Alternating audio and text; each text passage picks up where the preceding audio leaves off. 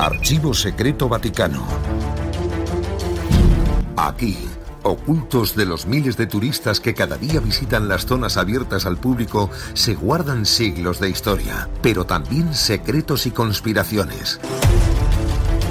Cartas papales, correspondencia real, documentos, entre ellos uno que por fin ahora sale a la luz. ¿Quién o quiénes lo ocultaron? ¿Por qué lo hicieron? Objetivo, arrinconar para siempre al cardenal Cisneros. De haber quedado vivo Cisneros unos años más, yo creo que el panorama de España hubiera cambiado totalmente.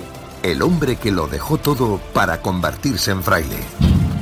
El fraile que se enfrentó a su propia iglesia. El hombre que lideró una de las mayores expediciones militares de la época.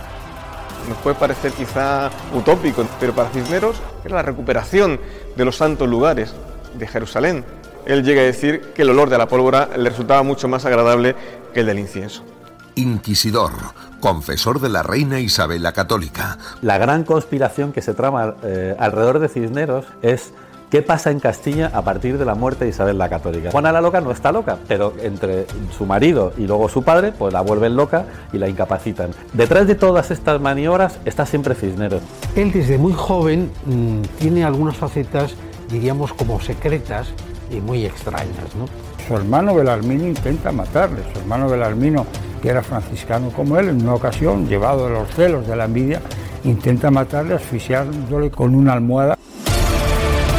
El hombre que pudo ser papa, el hombre que pudo ser santo. Siempre fue con el hábito franciscano. Se cuenta que cuando dormía, incluso en el arzobispado, tenía sus camas, con sus doseles, tal, pero que él sacaba un pequeño camastro de debajo de la cama, dormía ahí con su hábito y por la mañana lo escondía, deshacía la cama para hacer ver que había dormido ahí, entonces entraba al servicio. Intentaba fingir una vida de boato, de tal.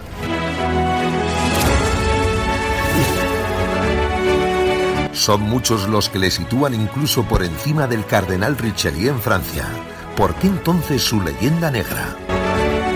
Nuevas investigaciones de expertos e investigadores revelan ahora lo que ocurrió.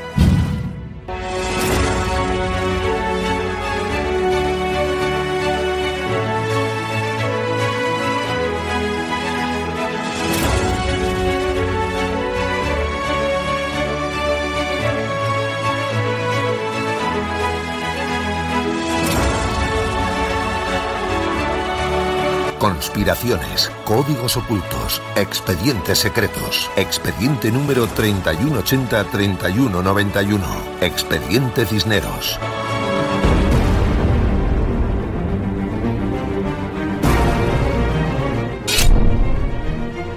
Los secretos del cardenal.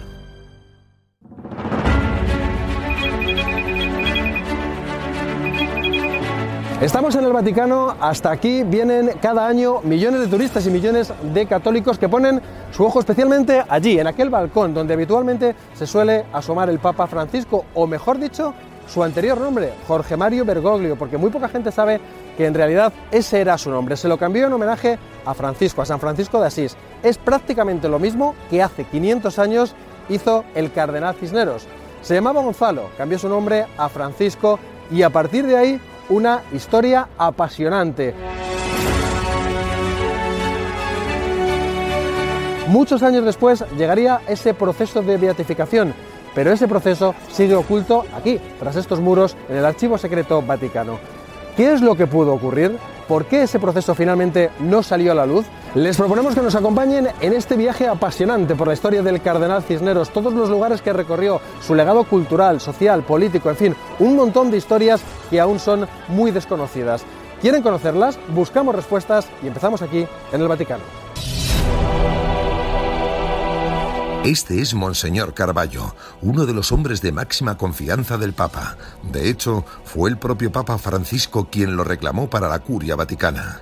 Es el número dos de la Congregación para los Religiosos, pero durante años ha sido ministro general de los franciscanos. Conoce muy bien la figura de Cisneros. Yo situaría al cardenal Cisneros precisamente en ese filón de querer renovar constantemente la vida franciscana. Y esto lo logró gracias ciertamente al apoyo de los monarcas de su tiempo, pero se ve que tenía una buena preparación y sobre todo mucha inquietud.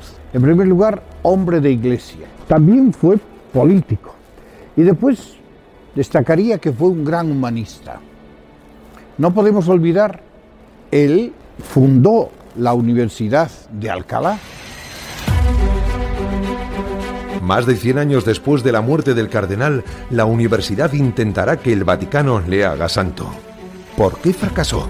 Para buscar más respuestas viajamos a Burdeos, Francia.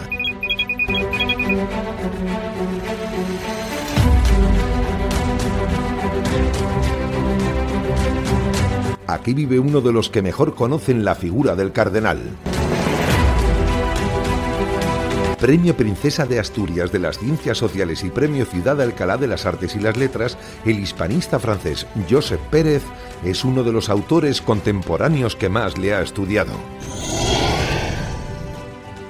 Los españoles parecen olvidarse totalmente de Cisneros.